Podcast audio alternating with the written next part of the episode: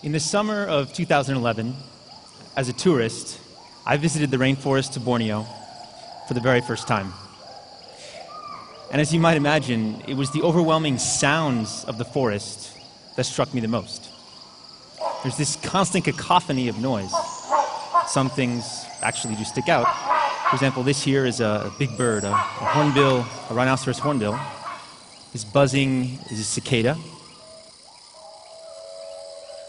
This is a family of gibbons that's actually singing to each other over a great distance. The place where this was uh, recorded was, in fact, a gibbon reserve, which is why you can hear so many of them. But in fact, the most important noise that was coming out of the forest that time was one that I didn't notice. And in fact, nobody there had actually noticed it. So, as I said, this was a gibbon reserve. They spend most of their time rehabilitating gibbons, but they also have to spend a lot of their time protecting their area from illegal logging that takes place on the side. And so, if we take the sound of the forest and we actually turn down the gibbons the insects and the rest, in the background the entire time, in the recording that you heard, was the sound of a chainsaw at great distance. They had three full time guards who were post- posted around this sanctuary, whose job was, in fact, to guard against illegal logging.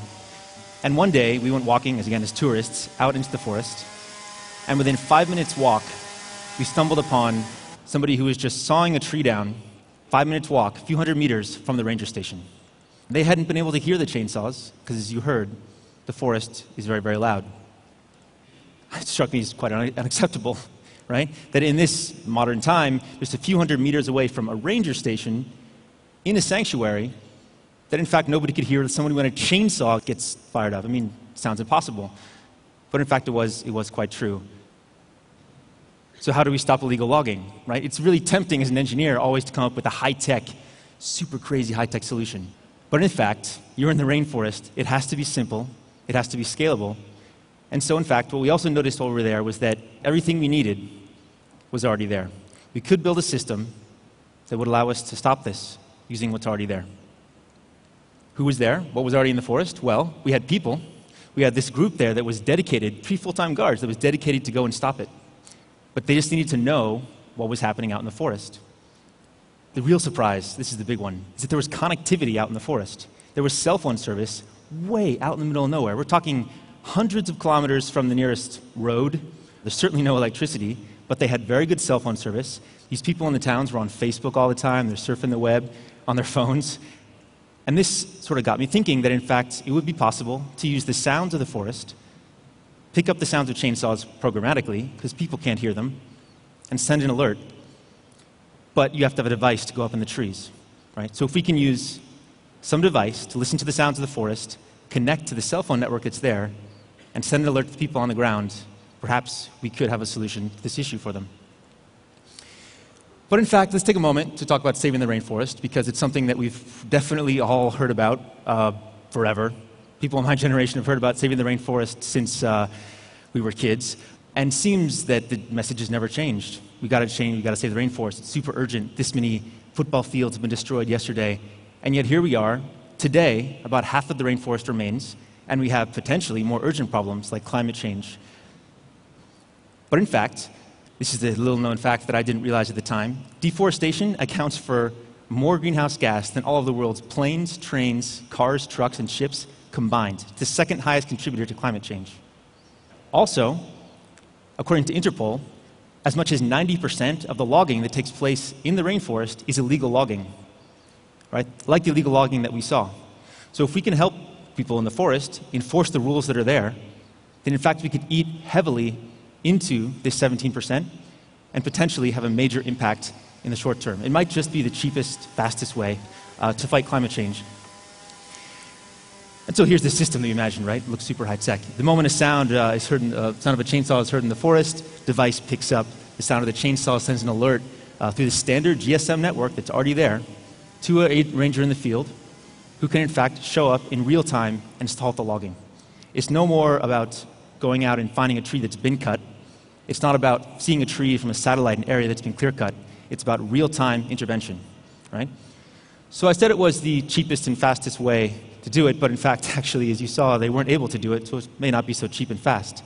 But if the devices in the trees were actually cell phones, it could be pretty cheap. Cell phones are thrown away by the hundreds of millions every year. Hundreds of millions in the US alone, not counting the rest of the world, which of course uh, we should do. But in fact, cell phones are great. They're full of sensors, they can listen to the sounds of the forest. We do have to protect them. We have to put them in this box that you see here. And we do have to power them. Powering them is one of the greater engineering challenges that we had to deal with because powering a cell phone under a tree canopy, any sort of solar power under a tree canopy, was an as yet unsolved problem. And that's this unique solar panel design that you see here, which in fact is built also from recycled byproducts of an industrial process. These are strips that are cut down. So, this is uh, me putting it all together in my parents' garage, actually. Thanks very much to them for allowing me to do that. And as you can see, this is uh, a device up in a tree. What you can see from here, uh, perhaps, is that uh, they are pretty well obscured up in the tree canopy at a distance. That's important because although they are able to hear chainsaw noises up to a kilometer in the distance, allowing them to cover about three square kilometers, if this one were to take them, uh, it would make the area unprotected. So, does it actually work? Well, to test it, we took it back to Indonesia, not the same place, but another place, uh, to another gibbon reserve that was threatened daily uh, by illegal logging. On the very second day, it picked up illegal chainsaw noises. We were able to get a real time alert. I got an email on my phone. Actually, we just climbed the tree. Everyone had just gotten back down. All these guys are smoking cigarettes. And then I get an email, and we all quiet down. And in fact, you can hear the chainsaw really, really faint in the background, but no one had noticed it until that moment. And so then we took off to actually stop these loggers. I was pretty nervous. This is, this is the moment where I'm, we've actually arrived close to where the loggers are. This is the moment you can see where I'm actually regretting perhaps the entire endeavor. I'm not really sure what's on the other side of this hill. That guy is much braver than I am, uh, Shenny. Okay, but he went, so I had to go um, walking up. And in fact, we made it over the hill and uh, interrupted the loggers in the act. For them, it was such a surprise. They had never ever been interrupted before, that it was such an impressive event for them that we've heard from our partners they have not been back since. They were, in fact, great guys. They showed us how the entire operation works. And what they really convinced uh, us on the spot was that if you can show up in real time and stop people, it's enough of a deterrent, they won't come back. So, thank you.